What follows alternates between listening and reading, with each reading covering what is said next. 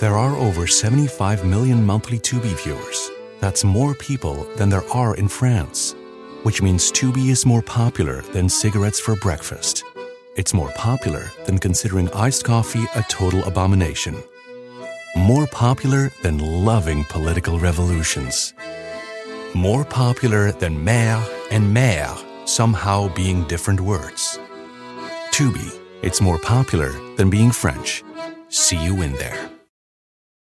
Spectrum One is a big deal. You get Spectrum Internet with the most reliable internet speeds, free advanced Wi Fi for enhanced security and privacy, and a free Spectrum Mobile Unlimited line with nationwide 5G included, all while saving big. For the big speed, big reliability, and big savings you want, get Spectrum One. Just $49.99 a month for 12 months. Visit spectrum.com slash big deal for full details. Offer subject to change, valid for qualified residential customers only, service not available in all areas. Restrictions apply.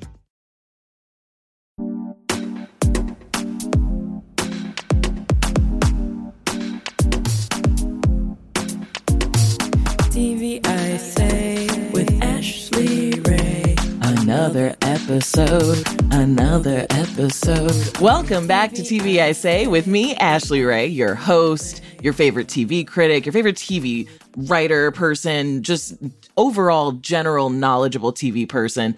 I'm back with another episode of TV I Say, your favorite hangout sitcom of a podcast, where I'm going to talk about all the TV I love all the things that have been making me excited with some of your favorite TV people. Today, I have John Hodgman and David Rees, the creators and stars of Dicktown, uh, one of my favorite animated adult sitcoms that's that's come out recently. It's on FX. So we're going to get into it with them. We're going to talk about all the shows I watch and the generational gap there. Uh, we get into Below Deck. John's a huge fan. It's going to be really fun. And we're going to talk about phrogging this new lifetime show about people who secretly live in your walls in your attic and how it terrified me. But it is my mom's new favorite show. So we're going to get into it today. Let's go.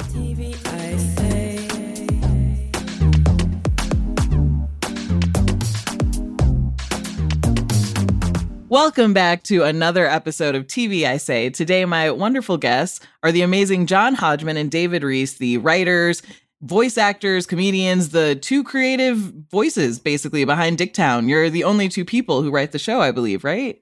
This is so. Correct. I concur. Didn't occur to us that we could have asked someone else to do it. That would have made it easier. oh well.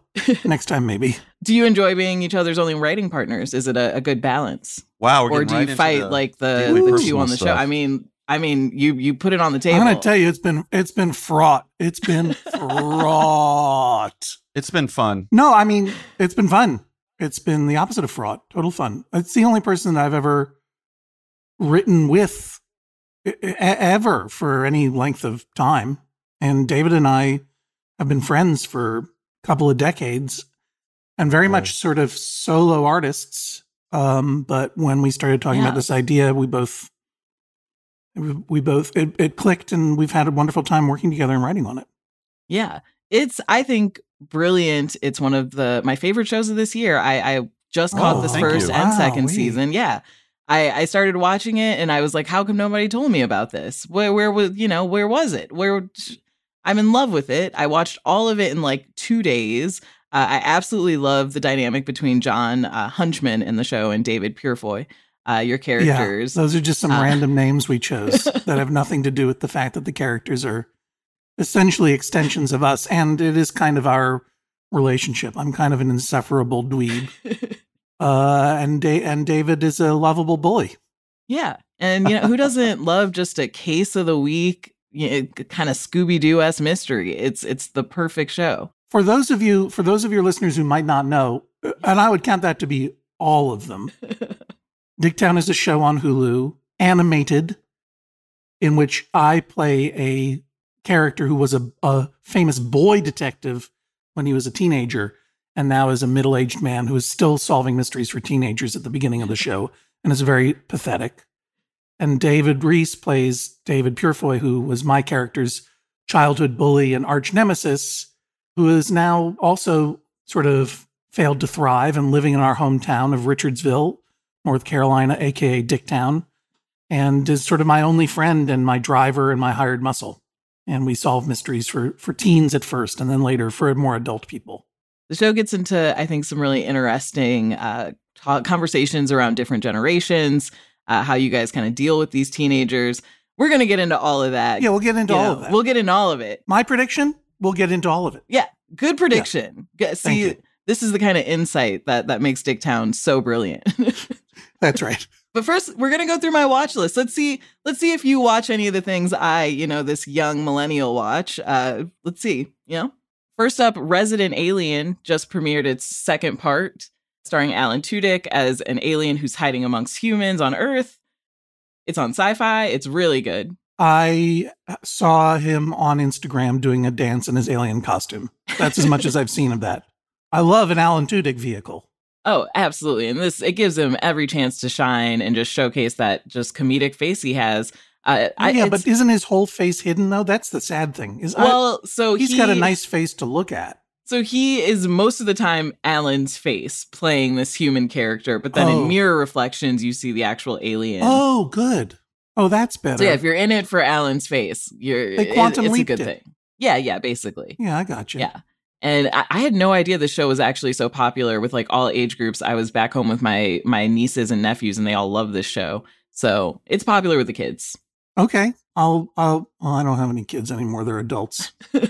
but if you say all ages, that includes them. I'll take a look at it. Next up, A League of Their Own, which debuted last Friday on Amazon Prime Video. Based on the movie, uh, it actually takes on an entirely kind of new variation of these characters, some new characters. It's totally different story from the, movie, if you're familiar with that. Uh, I absolutely loved it. I watched it all and I thought it was so moving. It's incredibly gay. It's set in my hometown, Rockford, Illinois, and they get the details right. Mm. So- Wow, that's Yeah. cool. I've heard of that one, but I haven't seen it. What are some of the details about Rockford, Illinois, that they get right? Because I don't know a detail Oh. about Rockford. Fair enough. Uh, first of all, Rockford Peaches are from there. They do get that Oh, right. Very important detail. Was that a real historical base baseball team? Yeah, yeah. Oh, so okay. it was real. You know, during World War II, all the men were gone. They were like, "Well, somebody's got to play baseball because this is America. so get the women out there." Uh, and they set up these uh, female leagues throughout the Midwest. Uh, the Rockford Peaches are the most well known. Uh, I grew Right. up like right down from their baseball stadium, which they get pretty accurate in the in the film what it looked like. Uh, they actually shot it in Philadelphia, but they do a really wonderful job of putting up actual businesses that were in Rockford at the time. Logley's grocery store, The Office, which was one of the first gay bars in Rockford, Illinois. That that gets a shout out in the season. So yeah, I appreciate accuracy when it comes to locations. They did a Do good you play job. baseball? No, not at all. do either of you play baseball? No, No. no. Well, let to ask you this question. You said that the Office is a famous gay bar in uh, Rockford, Illinois, Yeah. and was that around in the 40s? So apparently it was. That's the Wow. the folklore I always grew up with was that originally because by the time I was born it was just an out and out gay bar. But Right. originally it was supposedly you would go into an actual office and there was a back room where there was a secret gay bar. So it was like style. speakeasy style, yeah. Right. That started like I guess during the prohibition era, which was a time when like that that's it helped gay bars flourish. right. So that's the story they passed so down. Cool. So cool. Yeah. All right. What is which of the which of the streams is this one on now? That one is on Prime Video. Pri- Amazon Prime Yeah. Video. and Okay. they they it's great they make the story much gayer blacker it's Hmm. You know it, but it, it's not trying too hard to do the the diversity thing i feel like so it's great love it.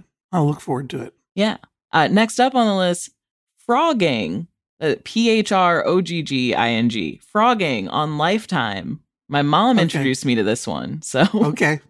I'm I really want to hear about this one. Okay, yeah. So this show is about people who secretly live inside other people's houses, like in the Oh. walls. Oh, In Are you the, serious? Yeah, like in the rooftop. Like there's a, a sitcom episode about this on Happy Endings where someone lives above their apartment and they don't know, and he's like coming down and taking food, and it's like, oh, that's so funny. But it turns out that's Oh. real. It's real. And that's it's a called real thing. phrogging. It's called phrogging. Is this a document or a reality? Or yeah, is this it's like a it's a reality show. Each week they feature like two different stories. There's that many stories that each week they feature like two whole different ones. There's two one an app. Yeah, two and app Two Holy and crap. ep. Frog. Phrogging. moly. Hide her Yeah. in my house. Yeah, phrogging. Hide her in my house. There's Oh one my about these like three college girls. Someone was living in their closet. They had no idea. There's another one where this woman like rejected this guy. She's like a teenage girl, and you know he's had a crush on her, and then he broke into her house and was living behind this like fake Oh, wall to hide pipes. Oh, boy. Phrogging with a PH. Yeah, phrogging with All a ph. I don't know why they chose Hey, that name. hey, computer, cancel my dinner plans tonight and forever. Gotta watch this. Maybe it's like phishing. You know, when you go phishing for information in the hacker Oh, world, that's right. spelled with a ph. So maybe and phrogging. phreaking, phreaking is a hacker. phreaking is too. also yeah. Yeah. So it was all based on phone back Yeah. when phones were the medium that you used for that stuff. Okay. Yeah, and the, some of them do like hack into their computers and stuff. There was this one guy who Yeah. planned to like do surgery on the family he was watching. Wait, had, sorry, like- what? Yeah, he was like living in their attic space and had like oh no. undone all of their plugs so he could like the plugs in the wall. He so he could pull them out and watch them. And Hey, spe- speaking of plugs, I, this is a TV uh, program, not a movie program, but uh, there's a great horror movie directed by my old high school friend Nick McCarthy called The Pact, which uh, it plugs into this a little bit. Just gonna say, yeah, Yeah. makes me the phrogging makes me think of this movie. yeah, it's scary. Like this guy Well, was yeah, no, he was like watching them and writing down their every move and he was just like okay i'm gonna skin them and i'm gonna try to like attach arms to them and he had all these like surgical plans and videos he had watched it's a wild show Is it a good show? Do you Uh, recommend it? i do yeah yeah oh yeah Okay. Okay. yeah it's for me i mean as someone who like loves just hor- like horrifying reality tv like evil Uh-huh. lives here true crime stuff it's a good one All right. and you know most of the time obviously the people are telling you about it so they didn't die so Yeah, that's Right. true. Guaranteed that it's not going to be too grim. most of them are just like and we left the house and never ever went back and i basically just burned it to the ground and was like i'll never live here again Are there dramatic reenactments of people living in attics and Oh, peering absolutely. through outlets and stuff? oh absolutely right. Oh yeah like hide in This- between I'm walls writing I- this one down. yeah yeah Yeah. oh yeah and then next up on the list and the last one on the list p valley which just had its finale on Starz I've heard of that one. Yeah. I Yes. have I've only heard about it listening to an episode of this podcast. fair enough. We did have two of the stars of the show on the podcast Yes. last season. It is finally kind of getting the attention it deserves. There's been a lot of articles this past week about how it's the the like hit show of the summer that no one's talking about. It's so well written. They take on a lot of things this season, uh, Yeah. like domestic violence, abortion. Uh, Megan Thee Stallion is in an episode this season. Oh. You get a you get a Meg plug. Come on, that's a big deal. So That's uh, incredible. The Pink is a popular strip club in Mississippi where intrigue abounds when the mysterious Autumn is welcomed by Mercedes, the dancer, and Uncle Clifford, the club's discreet owner.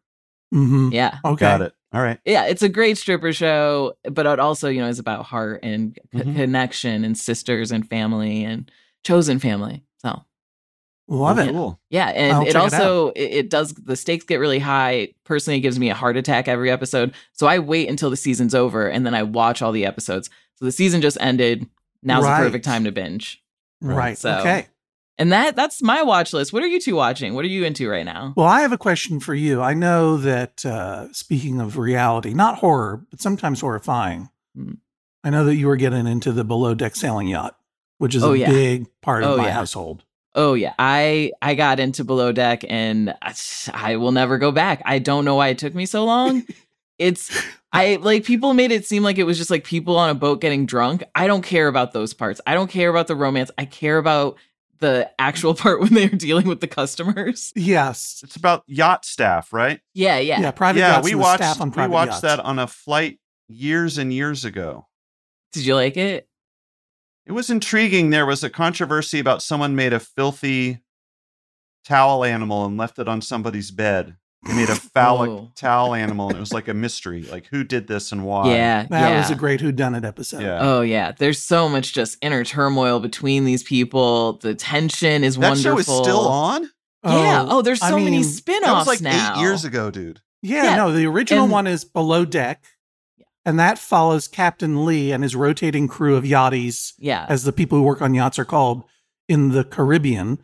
Then there's below deck Mediterranean with Captain Sandy. Oh, of Yeah. course they can. They And- can do so many of them. Can't Yeah, they? Yeah. and now there's below for the past couple of years has been below deck sailing, yacht, Sailing yacht. with uh, with Captain Quen, that Quebecois Captain Glenn. Sorry, Cap- yeah, Quebecois Captain Glenn. Super who- Daddy. Yeah, barely a captain, honestly. Right. Like like really just wants And- to be liked. Just he's the only Absolute- captain who shares a bedroom Yeah. with someone. Oh, and I think it was Tom who was co- who was on the upper bunk in Captain Glenn's room, Yeah. coming in like ruinously drunk every night. And Every Captain single night. just on his on his iPad watching probably P Valley or something. Yeah. trying to because the crew gets ruinously drunk between cruises. Yeah. What else is and there then they have do? to pull it together. Charters, excuse me, charters. That's Yeah. what they call them. Because every other day there's a new charter guest, and the charter guests are it's this wonderful Venn diagram of people who are so loathsomely wealthy that they would charter a yacht for a week in the Mediterranean or the or the um, Croatia or wherever they are for hundreds of thousands of dollars for a week, but are not so wealthy that they would own a yacht. So they're kind of Yeah. like weirdly beat wealthy and overlapping with people who are so loathsome that they want to be on television on their extremely expensive vacation. Oh yeah, and they also have to pay to be on the show. Like they aren't just paying for the yacht trip; they also pay to be with the below deck crew. That's really? you know, That's oh, a yeah. premium? yeah. Oh. Seth Rogen's also a fan of the show, and he was like approached by the producers, and they were like, "Would you ever want to be on it?" And they gave him the rate list, and he was like, "This is wild. Why would I pay money to Right. be on your show?" I like I like that they still were going to try to get him- Seth Rogen to pay. That's yeah, I don't. I that's- think you I- could I maybe give him comp respect for Seth that. Rogen. right? I don't know, man. They're running a business. Like money is money. I feel like that'd be a great episode, though. I would watch that. Just the contract negotiations between Seth Rogen and the producers And the Below producers Deck. of Below Deck, honestly. best we can do. Seth is thirty grand. He's like, 30, yeah. it's not working for me. I That's our know best that, and uh, final. The actor and uh, and special guest star of Dicktown, um, Paget Brewster, yes. uh, who's on an episode of Dicktown, and she's a wonderful actor, and she's in Criminal Minds and Thrilling Adventure Hour. She really wanted to get our friends Paul F. Tompkins and Janie Haddad Tompkins, some of their other friends, to go on Below Deck as a charter Please group. do this. Yeah. But I think they got turned down because they were too nice. Like I think, Oh, yeah. I, I mean, they all feel like they'd be too nice. I mean, they'd be too sympathetic to the crew. Yeah. Okay. So, You know. meanest celebrities you know who should be on Below Deck. Who are they? Oh, meanest celebrities. If I knew one, yeah. Present company excluded. Yes. Oh, yeah. President company excluded. I mean, I think probably the the Oh. the perfect below deck charter guest has already happened, which is Roy Orbison Jr., who is a person who clearly struggles with alcohol addiction, yeah. Uh, has nothing going on in his life other than being the son of Roy Orbison, It's a lot to and go off of. is so so such a sad figure that he could he wasn't even a monster, but he got out of control a couple of times. yeah. From drinking. It you that mean? was hard. That was a little bit hard to Yeah, watch. So maybe that's like- not the best guess. Yeah. They they don't like to cut anybody off because that could mess up their tip at the end. So they just keep feeding them alcohol the whole time. Oh yeah, I know. It's all about that tip. And our Yeah. son and I have bets on how big the tip is going to be. Every time you got to bet on how big the tip is going to be. You get they get that giant like envelope of cash, and you're like, "What's it going to be? Twelve k, how come twenty they k." always put it in that ratty white why mailing mail envelope? it? Yeah, why? why Why can't they just Venmo it? Why Wouldn't they- that be so incredible if you had a little attaché t- case for your tip? I feel like at this point they could just keep one on the boat, and like you know, people use it, like they put it out, and you know, The one of the did, was it this season where the woman there was a, a woman who had had either dental surgery or for some other reason her jaw was wired shut. oh yeah, and she couldn't like eat anything on the boat, and She couldn't eat anything, but she insisted that every meal that the chef prepared for Yeah. everyone else be liquefied for her. Oh yeah. yeah, that's the kind of people who go on these on these trips. It's Uh, amazing. he's putting like a filet mignon into a Vitamix. It was Mm, it was something to see. Slurry. You got to something see. admire that dedication. but David, what are you watching? Do you do Right do you do the reality stuff? What are you into? I'm watching two series right now. One is on Sunday nights on HBO. It's like a six part documentary series called The, The Anarchists. Have you heard about that? Oh yeah. Oh, I've been watching The Anarchists. Okay. It's horrible It's- people. It's it's really wild. I started watching it because I thought it was going to be the type of anarchists that I find kind of interesting, who are like actual political anarchists coming from like a hard left mm. tradition. Yeah. But Yeah. it's actually anarcho capitalists who are just Bitcoin people who don't like paying taxes. Exactly. And, and most of them are just scammers. I like the part where Yeah, every time they uh. disagree with one of the conferences, they're like, so we're going to put on our own conference. Anarcho Forco. Yeah. yeah, Anarchaforco. And then like anarcho They were trying to build this utopia in Ac- Acapulco, Mexico, and the suffice to say, everything kind of fell apart. Yeah. But it's, I mean, there's some genuine tragedy on it, but also for me, it's kind of like a. This is going to sound so awful, but it's kind of like a hate watch. Like I really Oh, have yeah, a lot yeah. of contempt for most of the people on the show, except Absolutely. for maybe there's one normal person who was a part of that community and then moved to Belize. Oh, yeah. I did like her, except I don't know. She kept being like, I just, I realized she's like the only black woman in it. And she keeps Yeah, being right. like, I realized I was like an outsider among outsiders. And it's like, yeah, what did you think hanging out with like a bunch of crypto bros? Like, right. Yeah. Yeah. I really like it. And as much as I hate that I can't binge it, I do kind of look forward to Sunday nights. And it's Yeah. been a long time since I've watched something where you got to wait around and wait for it. Yeah. You know, like I admire that places that still do that. yeah. What are these crazy kids going to get into this week? Oh, well, let me just say, I was gonna watch The Anarchist last night. I, that would have been my plan because I know you've been talking about it lately. Oh, right. I was very excited to watch it, but then David gave me a different homework that I had to watch this movie, this three-hour movie. oh, did you watch it? of What was course the I did. What'd you think of it? American Honey from Oh, 2016 with Shia Great- LaBeouf and great Sarah movie. Lane. I haven't seen it. I look forward to talking with you about it after we finish our TV podcast. yeah, now, if you could please respect the saying. I did ask what it was, but now I don't care anymore because I Yeah, haven't but my plan it. was to So- watch The Anarchist af- after it, and then I'm watching. I'm like, how long is this movie? Two hours and 45 minutes. That's minutes. too long. You tricked See? me. That was some serious homework. you Yeah, gave see, me. instead of that, you should watch five one-hour episodes of a documentary series. See, Well, I could have. I Yeah. could have easily.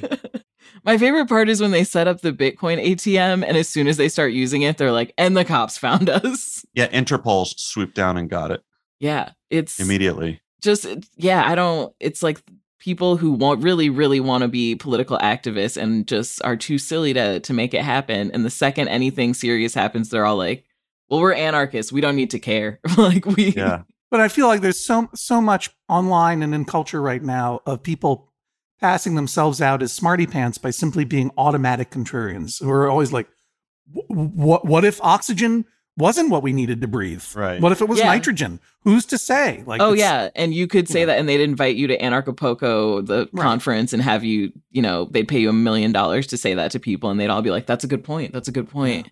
Yeah. Uh, what's the Yeah. other series you said you were watching? Oh, the other series I have mixed feelings about, and at this point I'm only watching it because everybody loves it, and that's the uh, FX series The Bear about the guy who works in The the, restaurant, Mm, mhm. Yeah. which looks incredible.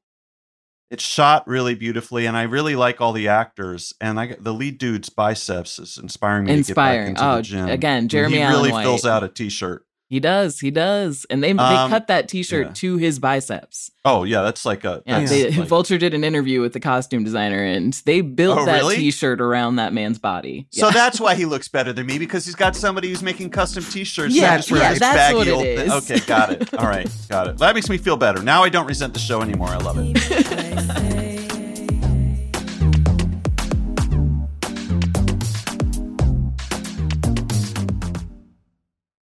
There are over 75 million monthly Tubi viewers. That's more people than there are in France, which means Tubi is more popular than cigarettes for breakfast.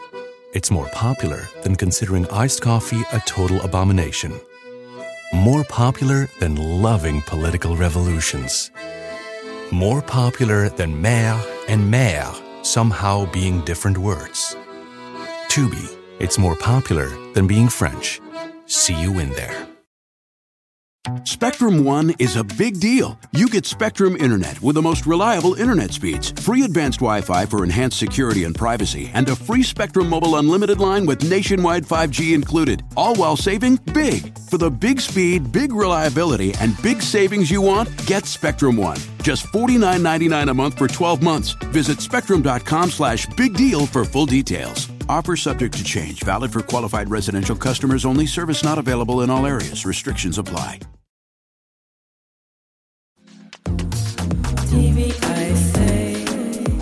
So that's all we're watching.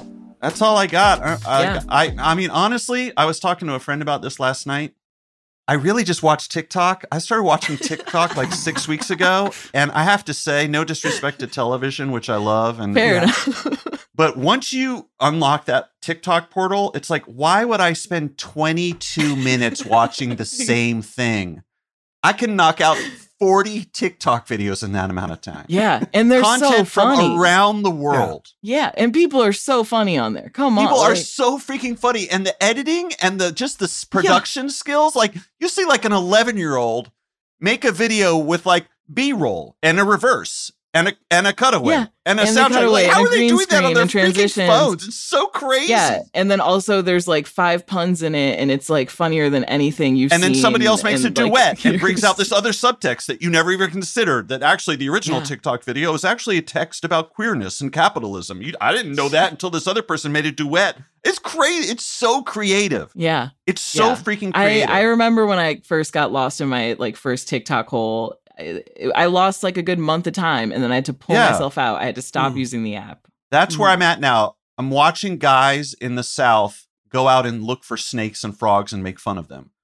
And that's what I do now instead of watching TV. It's called frogging and snaking. Yeah, Oh my gosh. Check out Trap House Nature. It's a guy in Georgia. So good. Just All he does is like of go to petting zoos and pet stores and make fun of the animals. And then he goes fishing. It's the best. TikTok is so amazing. Yeah, I, John, are you on TikTok? No, but I feel like I'm going to do it now. I mean, I, I remember when David said I just started watching TikTok, and I noticed that my television and movie viewing homework went way down. Yeah. David is usually recommending good things for me to watch, and all of a sudden, You yeah. there was nothing. This. You should watch that. Blah, Are you blah, one of blah. those friends who like sends TikToks to all your friends, like, "Oh, you gotta watch this one. You got to like." no, because I I mean I do sometimes, but I really do restrain myself because I know I can be overbearing, and I also know the pressure of somebody sending you like fifty TikToks in a row, and it's like I don't want to watch all. David, I don't these. send me some these. TikToks. That's the kind of homework. I don't want this All right. two hour and 45 minute. Maybe I'm putting all Like that. You you be the guy drama. who wa- you be the guy who has to focus on something for three hours, and let me be the TikTok guy. I mean, I watched a Shia LaBeouf movie for Yeah, you. Just come send me some all TikToks. right, I'll Send send you some some TikToks. TikToks. He's I'll send you earned some it. Good TikToks. I was left to my own devices last week. I decided to check out finally. And this is the last thing that I'll talk about. I just, I really enjoyed Star Trek Strange New Worlds. Ah, yeah. I just found it so charming and so like to, first of all, to watch a show that is episodic. Like it's Yeah. been such a, it's been a while. It's been a while where it's a story of the week.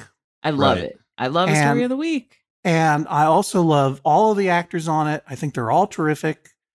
I go I go both ways with the Star Wars and the Star Treks. I don't have a preference one way or the other. Because they offer very very different things. And what Star Trek always offered, and I discovered this when I watched The Next Generation in syndication, because it was always in syndication in, back in college. It's just so calming because it's about a self-selected a, a a family of choice all very competent at their jobs, and all of their jobs are meaningful and they take great fulfillment in their jobs. And they treat each other respectfully and professionally at all times, unless they're being controlled by a space brain or they're in the, Yeah, yeah. the, the beard universe or whatever. Yeah. Until something happens, right? And it mixes it up. And every episode I would watch of The Next Generation is like, please, nothing happened. I just want to watch these people be nice to each other. People like spending time with their friends. I just Yeah. and yeah, and It's boy the, oh boy, the- it's I so think much they fun. call it the Ted Lassification of TV, where people just want to see people be nice. I, I love Oh, I love. Ted Lasso, and I understand that not everyone does. I don't want to get into. I love big- it. We're fancier. Yeah. Okay, I mean, uh, you know, it's like, but this one is just like, okay, new story every time. I was just it really it was really nostalgic for me, and it looks great. And Anson Mount is great. All the cast is terrific. Rebecca Romijn is back. I Oh, loved it. love Rebecca Romijn. Star Star Trek: Strange New Worlds. Okay, it's it's gonna go on our homework list, so everybody checks it out next week. Not even- What it's not network even is that on? Or streamer? uh, Paramount channel? Plus. P plus. Paramount Plus. Okay. P plus. Yeah, yeah. I don't know that Paramount Plus is known enough that we can just call it P plus yet. No, I, we're, we're going to get it started, and they're going to Okay. love it. Uh-huh. Hey, check So- out the new Star Treks on P P, plus. P plus. Streaming on P Plus. Get it? Like how P streams from your urethra? Boom. so speaking of of these shows where people are nice to each other, uh, Dicktown. Let's get into it. First of all, I just need to say, Ashley, thank you for inviting me on the podcast. And I need to explain to David that the reason that we're here is that I said something on Twitter right after the Supreme Court overturned Roe versus Wade Yeah. Uh huh. to the tune of, for everyone who says that voting doesn't work, well, it worked in 2016 for the Republicans. Uh huh. We were all having feelings in the moment. Oh yeah. Right. Yeah. And, And- you know, short term thing. Yeah, that makes sense to say. Well, it doesn't make what- sense to say anything on Twitter. No one True. needed my thoughts. I have to remind myself a lot on Twitter. It's like, does anyone need me to say anything here? No. I'm yeah, I'm learning every Uh, day. Say no, less but Twitter. Ashley, I needed you because Ashley saw that and took me apart, reminding me and ins- and instructing me that it was not not merely voting or legal voting that brought the Republicans to victory here, gener- generations of disenfranchisement, destroying sex education uh, plans, uh, Right, yeah, uh, yeah, yeah. gerrymandering, everything. Yeah, I and like, bombing right. abortion clinics. They they bomb, and you know, I think they erase themselves or distance themselves from that history of violence. And people say now, well, you know, these the silent majority of America, they're so patient and polite, and they just go vote and they make this happen. It's like Right. no.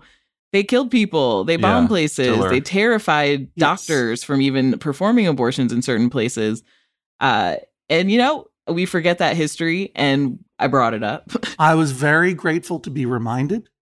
It's the one good thing about Twitter for me now is like yeah, when I when I pop up to say something, when I'm wrong, people will tell me, and I love hearing about how wrong I am.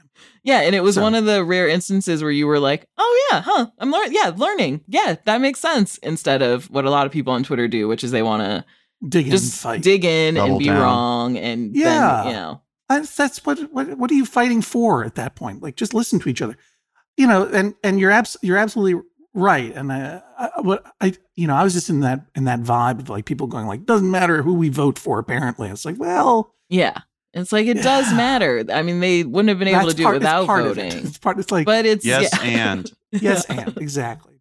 And- I was like, this person is so right. And I hadn't followed you before. Now I'm a super follower. Yeah, yeah. Thank you. Uh, You're welcome. If, you super follow, you mostly just get TV recommendations before everyone else. When I remember to, I love them. him. I love them. But, But then you turn around and me- watched Dicktown and said Yeah. it was good. And I was like, this is the greatest interaction I've had on social media. Because I was like, well, what? I was like, what has life. John Hodgman been up to lately? What's he Yeah, been what? doing? And then I look and I'm like, oh, there's like two seasons of a show. Let's get into this. And I am glad I found it that weekend after the, you know, all this Roe v. Wade stuff. I was in a horrible mood and Dicktown lifted me up it being so funny and just I think Oh, what what really pulled me in is I get a little irritated with older men in Hollywood comedians who are always like I'm afraid of dealing with younger generations, these millennials and Gen Z. I'm afraid I'll say the wrong thing. I'm afraid I'll do this. And watching Dicktown, I did not get any sense of that fear. You guys kind of just address all of these generational gaps. You make fun of yourselves. You kind of make fun of the teenagers. It just felt very fresh to me. And, Oh, you know, I. I didn't get the sense that you were in the writer's room like, oh no, can we do this? Is this okay? I don't remember if there was ever anything that we decided not to do. All those guys complaining like I can't say uh, this all, I don't know. This all just bullshit to me. It's stupid. Yeah. You're talking about guys saying I'm going to get canceled if I go do comedy at a college. yeah, I now can't or go play whatever. at Like, colleges because Yeah. they, yeah. originally, when we got asked if we had an idea to do something in animation for FX's anthology show Cake, which is how Dicktown started, we had been banding around wanting to do kind of a comedic reboot of Simon and Simon, this old 1980s. Uh, two two brothers live on a houseboat and solve mysteries in Santa Barbara or something like that. Like real just kind of like s- stuff from our childhood. And then we came up with this idea that it was like this elderly Encyclopedia Brown and his former bully. And then we pitched this whole thing. And of course, like with most most guys our age, we were making it all about ourselves. And it wasn't really clicking, and, and FX wasn't really happy with our outline. And then David had the smart idea, which was to streamline it to if he solved mysteries for teenagers when he was a teenager, he should just solve mysteries for teenagers now. All the clientele should be teenagers Yeah. and and I, and that was like perfect. And what that introduced was there was going to be an element of generational, you know, friction and conflict. And then I also remember David at Little Purity when you pitched the mystery that we did with Anna Akana as Meg, which is they get hired. You know, there are some mysteries that are like a thing gets stolen, but there are other mysteries that are just true mysteries to people who are who are our age or the character's age, which is like this high schooler has been hooking up with a guy and she doesn't know if they're dating and she hires private detectives to find out if the guy thinks they're dating and the private detectives have no idea what she's talking about Yeah. because certainly when i was in high school if you were hooking up with someone you were definitely dating Right. Yeah. um, so is that that kind of stuff but i mean from the beginning it was very clear that we wanted this is about two man children who have failed to thrive and grow up and they the, all of the teenagers all of them are better adults than the two main characters are Yeah. Or, you know they're better at adulting than the two main characters are Yeah. I think most of the people in the show are better at kind of everything than the two Yeah. main characters. Yeah. Yeah. I think. Uh, David, Yeah. did you get on TikTok as research to, to better No, understand man, it, re- it really bums me out. I didn't get on TikTok till like, like I said, maybe like a month and a half ago. I, you know, I'd heard about it, and I guess every so often, if something went super viral, I would see it, like everybody singing sea shanties or something. Oh, yeah. Yeah. i don't know our first episode was about instagram bullying that's about as that's about as uh, yeah, that's right. That was one of the few social media references. yeah that's that's where we were at that point Yeah. and it was made in 2017 and it's you know Jean Grae's character is a cosplayer who's getting harassed online because she uh, her character is black and she's cosplaying as aquaman and and some alt-right creeps are very angry about erasing the white history of aquaman uh, and we trace it to a vape store proprietor played by Zach Galifianakis, who's this alt-right creep. And originally, I think his name was going to be alt-right Todd. It was going to be his name. All right. But uh, you know, uh, like that's that's kind of the that is the only reference that I I'm I guess I feel glad to say this, but feels a little bit really 2017 Yeah. alt that alt-righty moment.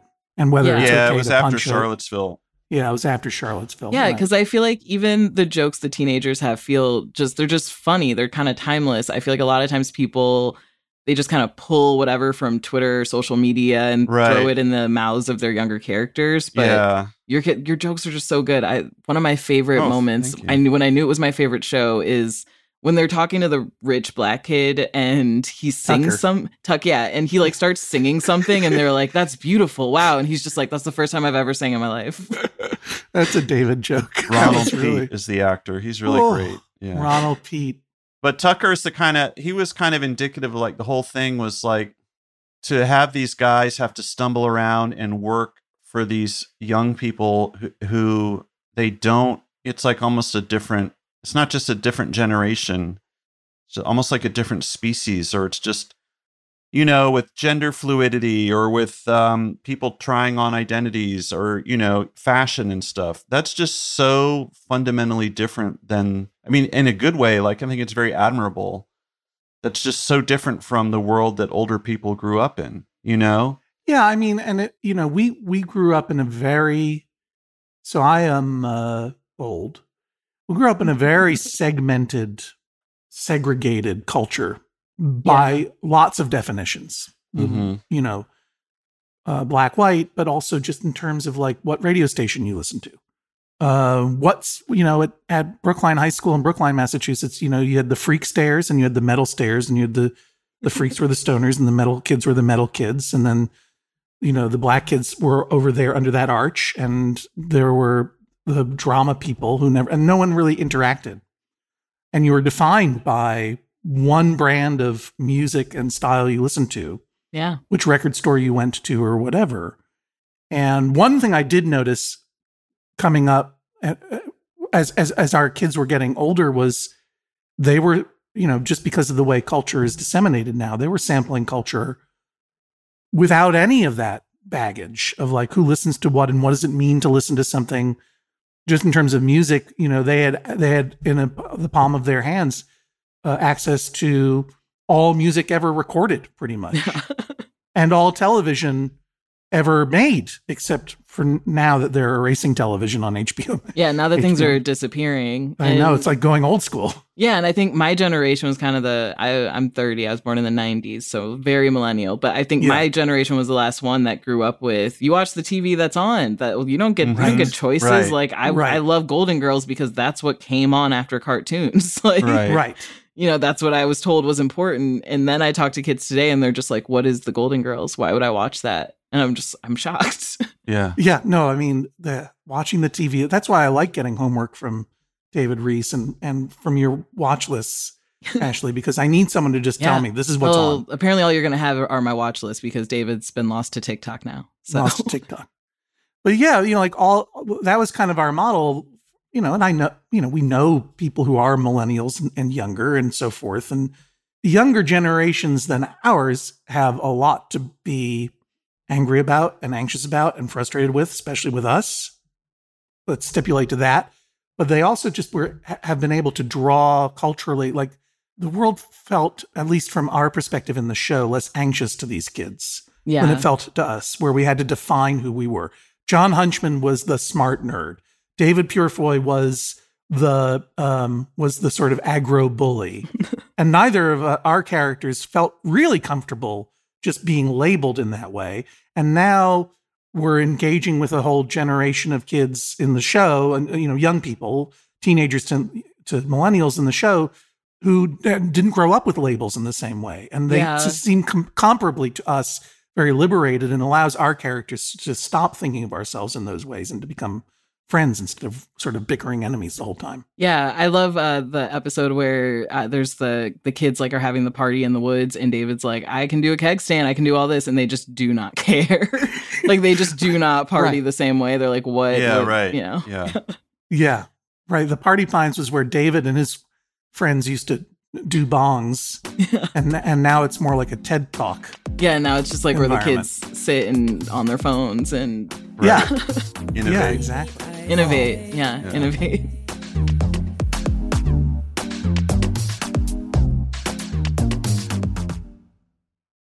There are over 75 million monthly Tubi viewers. That's more people than there are in France, which means Tubi is more popular than cigarettes for breakfast.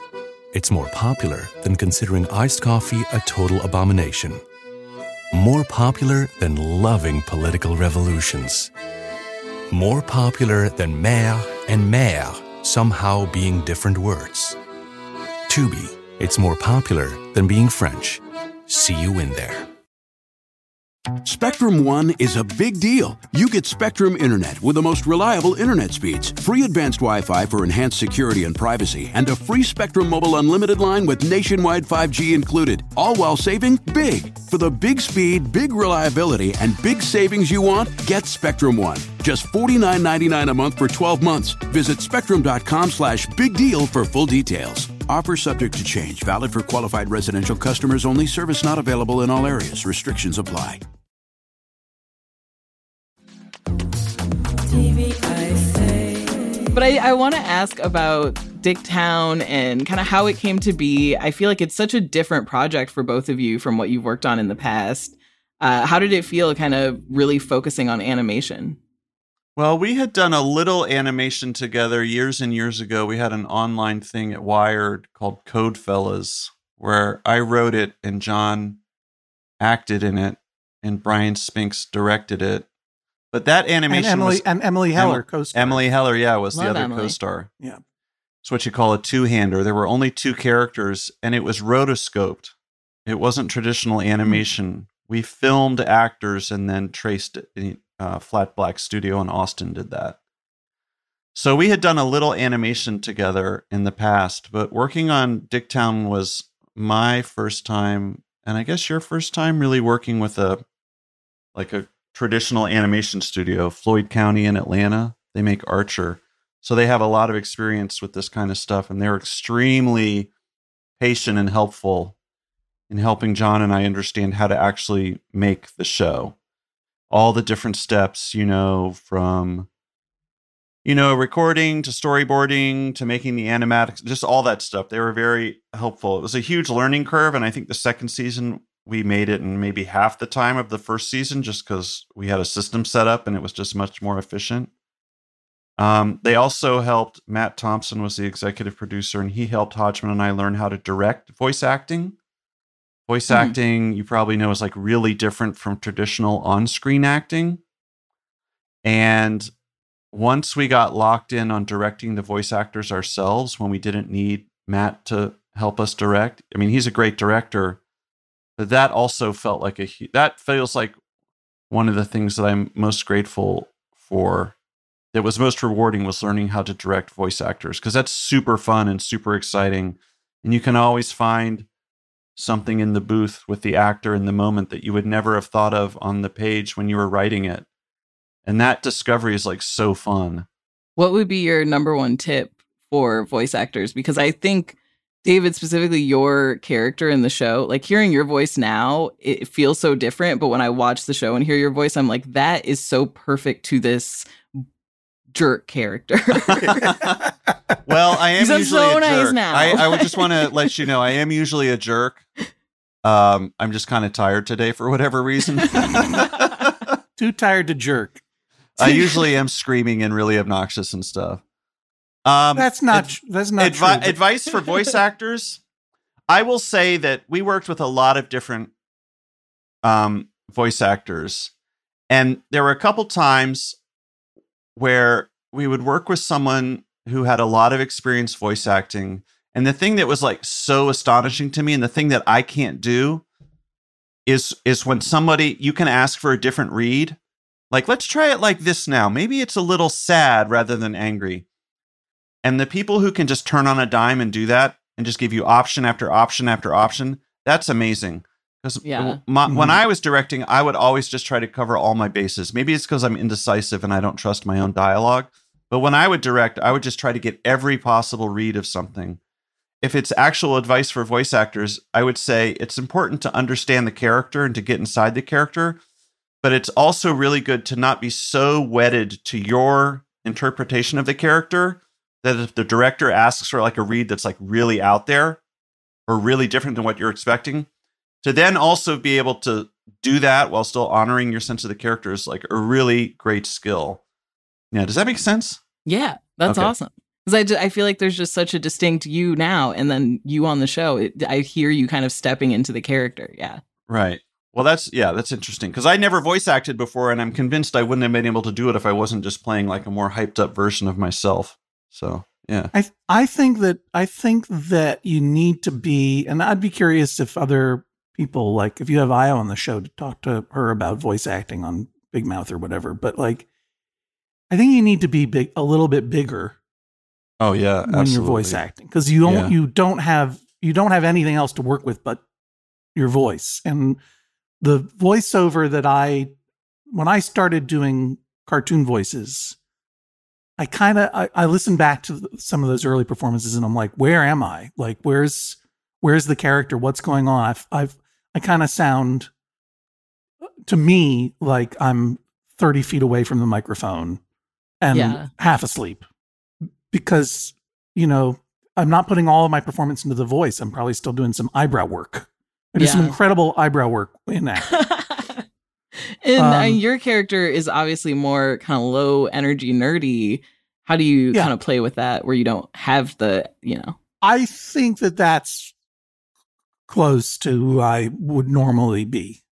Yeah, low energy, nerdy, know it, know it all. I mean, an exagger. Both characters are exaggerations of certain aspects of ourselves, and definitely, you know, when I was growing up, I was the indoor kid, only child, Agatha Christie reading weirdo who went to high school with a suitcase instead of a back. I mean, a briefcase instead of a backpack. So amazing that you did Yeah. that. yeah, I mean, a lot, yeah, a lot of incredible. affectation and mm. pretension, and a lot of like, you know, I didn't play sports. I rushed home after school to listen to fresh air, that kind of stuff. Real, I was really, con- I really fancied Yeah. myself a sophisticate. All of this does come through in the character Yeah. on Dicktown. Yeah, and I and I feel like you know, I could have been more like John Hunchman growing up without the important intervention of certain people in my life, including the person who's now my wife, kind of getting me out of my ruts and my free and my my fears. Um, but you know, in the in the world of Dicktown, John Hunchman never had a wife until he met David Purefoy. So Oh, yeah. Work wife. work yeah. life. I work do really feel like at the end of the day, it's it's a romance between those two. yeah. Yeah. Yeah, Well, would yeah, we definitely structured the second season to have a big blow up fight, you know, like it looks like the end of their relationship. We did Yeah. model it after like a traditional rom com type of um arc, you know. Yeah. And Yeah. so obviously I brought you on because I love the show. I want people to watch it. More importantly, I want them to watch it so you get a third season. I want more that would of be it. awesome. That would be, it, where we'd do love you to see make these more. characters? Yeah, where do you see the characters going? You know, if you followed kind of a rom com theme last season, what what are you hoping you get to do? Well, it's interesting. I mean, we we finished it. It feels like two seconds ago that we finished it, and then we're immediately promoting it to be on FX and Hulu. And you know, we d- I don't think we had many conversations about where to go because we didn't want to jinx anything. And at the current moment, we don't know if we'll ever get to make more episodes. Maybe we maybe we can. I don't know where they would go. So Dicktown's Richardsville's pretty it's like a loose homage to the town I grew up in in North Carolina, Chapel Hill, which is the UNC town. yeah, And that's where uh, Ben Folds is from. Yeah, exactly. Chapel Hill had a high school girls uh, jump rope team that made it to the international jump rope competition finals in Paris, France, a few years ago, I think. And I always thought like it would be pretty cool if they had to accompany a jump rope team to Paris to There something go. Yeah. sketchy was going on behind the scenes. I, the I jump thought you were going to be like, and they all disappeared. All right. yeah, and and Yeah. all of the girls from the school disappeared. right. They're all phrogging in some French person's house. They all decided to stay in Paris. Jump A rope lot- team in the walls. a lot of the style of the the visual style of the show that Floyd County created was purposefully very Hanna Barbera. It did was supposed to evoke a little of that Scooby Doo vibe, Mm-hmm. Yeah. and uh, and you know then like we, we were talking about it kind of going in a Josie and the Pussycats spin-off where uh, Monica, who's played by Jean Grae, uh, Meg, who's played by Anna Akana, and um, Lance, who's the juvenile delinquent played by Griffin Newman of the of the Tick, um, get kidnapped and go into space. Normal space. I don't know what like they that. do in space Normal stuff. exactly. People love space. You remember how Josie and the Pussycats w- went to space for some Yeah. reason? They were. I, did they start I start always in thought space? that was a girls' show. I never watched it oh, come on, back in the day. yeah. Josie and the. Pu- This is You one know, of the greatest lyrics when, ever like, written. Every cartoon would just be like, let's just do a space episode. Let's make, Yeah, let's go make them go into Like, let's- space. Yeah, Flintstones Right. in space. Why not? Oh, I mean, it was that Star Wars boom. Jo- Yeah. Josie and the Pussycats. Here's the best lyric: "Long tails and ears for hats." I've never stopped thinking about that. Wow. Ah. It's like where there's little ears. There's Yeah, little- but it's very accurate. More theme songs should just be about what the they wear. Describing what the character is Yeah. wearing. That's what I'm saying about the bear. I need to be grounded so that I understand the world. yeah. To be like law and order, men in suits and ties, women in pantsuits with badges on the side, criminals with five o'clock shadows and rolled up sleeves. It's law and order for me. Why isn't that the theme song? That's That a should be great the theme song. Now I know Oh, yeah. exactly what to. Ex- now I know what the characters will be wearing. and if you're out there, that was on the fly. He just made was that. so fl- yeah, that's right. If you're looking for a theme song, Speaking of Rockford and theme songs, David and I went deep into the vault and watched an episode of the Rockford Files starring Jim Garner oh yeah, from 1970s. And I was just reminded, it's like, there, there are whole shows that are the length of theme songs from the 70s and 80s now. yeah, Yeah, they Like, used yeah. That what that that's a banging theme song. If you've never heard it, uh, kids, you don't have to watch the show because it's yeah. longer Just and boring. rock. Yeah, but- it's not you know, and it's not about Files theme. It's not even about Rockford, Illinois. So No, I know. I was just I was, it was a tenuous connection. I just apologize. as I just always have to tell you know they Yeah, that's always right. bring it up, and I have to be like, it's actually not. It's you know his yeah. People are always bringing this up to you. That makes They're sense. always bringing it up to me. I bet you like the every day. Rockford Files, huh? Uh, like, you're Rockford. "It's And I'm not like, about "Ah, Rockford, go. It's not about, you know, yeah.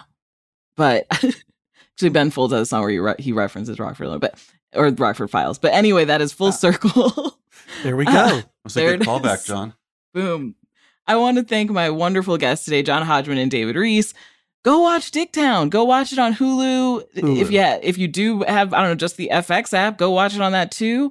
Mm, It's I don't so know that funny. that exists anymore. The I don't FX think it app, exists anymore. Yeah, it's like FX Go. Hulu. Yeah, just go to Hulu, go watch it. it. It's it'll be there by the bear, whatever, alphabetically probably. So scroll by, past yeah. the bear and go to Dicktown. I think I think Hulu has been uh, has been uh, destroying it lately with the shows. Yeah, Yeah. they're doing a really good job. enjoying their shows a lot. Not just ours, but the Bear. Yeah, but the, the bear, the Dropout. dropout. Uh, Reservation Dogs is good. Res- Oh, I love Reservation. love I gotta watch Dogs. that. I gotta watch that. Those Yeah. kids are really Yeah. great. Speaking And of you know like young people. so awesome about uh, they're not erasing shows. yeah, the shows don't just disappear. Maybe the third season of Dicktown will be John and David trying to find all these missing shows. Uh huh. They took my shows. Where are my shows? Where are my shows? Yeah. I Yeah. have to go get them off some server somewhere. hey everybody, Dicktown is the show that we made. There are there are 20 episodes over two seasons. Each one is 11 minutes long. You do the math. That's barely a, a quarter of an Avengers movie. You have time to watch it. You got time. And but I'm gonna I'm gonna here here comes the this is gonna be the incentive. Hulu's gonna erase it tomorrow. Who No. could erase it anytime? And you don't know when Hulu's gonna erase any you don't you can't count on these shows sticking around anymore. Not at all. Life is Uh, fleeting. Anything could Yeah. happen to anyone. The FBI could come and raid Hulu tomorrow and and take it all and away. take it all. Take it so all. please watch Rip it out the Dicktown on. Hulu and and let a friend know and say a thing online about it because it's just there's so there are too many shows. It's hard. Yeah, it's a lot of shows. It's hard for people to to find all the good things. But I think we're in this like adult animation renaissance. Dicktown is part of it. Go check it out. Thank you, Ashley. Thank you Thank so you. much. really appreciate that. And what, thank do you you want to do you want to plug your socials? Do you want the people to follow you? I'm good. Hmm. What are you Fair on enough. TikTok, David? Yeah, what's your TikTok? Actually, I couldn't believe this name was available. My TikTok username is TikTok Star David. TikTok TikTok star star. David. T A R All one word. Yeah. David. Okay, I'm, I'm mostly using it for musical experiments, though. So I'm gonna Okay. I'm gonna download TikTok and follow David. Just follow David on TikTok. Star David. yeah. David is also at David Rees on Twitter and at This is David Rees on Instagram. Oh, nice. And David is also the co-host of a great podcast called Election Profit Makers with his old friend from elementary school, John Kimball, down there in North Carolina. Right. This is very, very fun. Gosh, with friends like these, you never need to memorize your own plugs, David. This is amazing. I like this. I, John did get my Twitter name wrong, but that's fine Okay. because I'm not on Twitter anymore. Is it David underscore Rees? yeah. Yeah, that's why I got it wrong because it's stupid. Yeah, but t- who that wants to be on Twitter? It's sad. I'm on Twitter at Hodgman if you ever want to sit around and wait for someone smart like Ashley to school me in all my terrible takes. Help Yeah. me be a better person. That's it's a great follow. Boom. Yeah, at Hodgman, and uh, I'm on I'm on Instagram at John Hodgman. And Hodgman, by the way, I don't care because people make some mistake all the time, but you're going to go to the wrong person. It's H O D G M A N. No, I mean, Ian yeah. Hodgman. No, No E. Ian Hodgman. No Ian E. Hodgman. I host the Judge John Hodgman podcast on the Maximum Fun Network every Wednesday. It comes out. I, I Oh, yeah. adjudicate real world disputes with my friend Jesse Thorn on Judge John Hodgman. It's a very fun show. Thank you very much. Yeah. Podcasts. Ah, podcasts. They're great. I mean, there's too much TV, but there's not enough. Not enough podcasts, podcasts, Yeah, I was right? about always to say, saying. talk about something there's not enough of. Uh, thank you so much for joining me today. Thank you for having Thank us. Thank you. I want to thank my guests so much again for joining me, John and David. What a just what a fun conversation. Ah, yeah, like I said, you got to watch Dicktown. Ah, God, I love talking about TV with just wonderful people. I hope you had fun today. Next week, you're going to want to prep. I want you to watch 101 Places to Party Before You Die. I want you to check out some of Ghosts on CBS. Also, Abbott Elementary. You know, it's amazing. Quinta just got her overall deal with Warner Brothers, so go celebrate Abbott Elementary because we're going to get more amazing stuff from her. What a celebration. Uh, and you know, if you're short on time this week, I'd say the one you gotta watch, the thing you gotta do, A League of Their Own on Prime Video. It is my pick of the week. You gotta do that one. But if you're just trying to, you know, get down, understand, hang with the cool kids, uh, you're gonna want to do Industry on HBO Max. That's the show all the cool kids love. I also love it. I think it is so silly and sexy. Uh, but the, the kids really like it. And if you're needing just some drama, scammer, villain stuff this weekend, I'm going to recommend some documentaries for you. First, there is the series The Con on ABC, which features the wonderful Laci Mosley from Scam Goddess. So obviously, they brought in the pros. And then there's also The Most Hated Man on the Internet on Netflix, which is a really scary, terrifying documentary about this woman who tries to take down uh, one of the world's largest abusers of revenge porn on the internet. Uh, it, it will make you very mad about the patriarchy and men. So, those are my top picks of the week. Thanks so much for listening. We'll be back next week. TV I say with Ashley Ray. Another episode, another episode. I'd like to thank my guests again, John Hodgman and David Rees. TV I Say with Ashley Ray is an Earwolf production made by me, Ashley Ray Harris. It's engineered by Marina Pais and produced by Amelia Chapello. And our original theme song is by Rafia. You can follow me on social media at the Ashley Ray on Instagram and Twitter.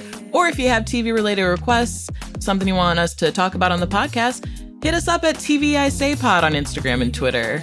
And also, TV Club has merch at podswag.com. Look out for cute weed accessories. I'm talking dab pens, grinders, rolling trays.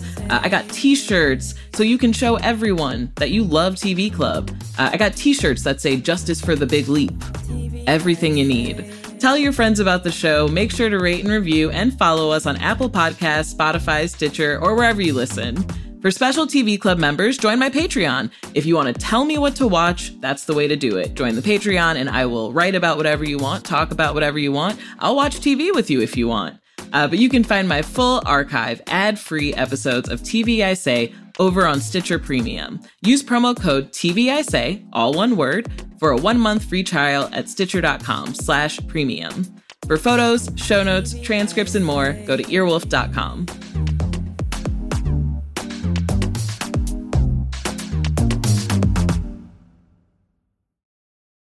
Tillamook Chocolate Collection ice cream is a total chocolate game changer.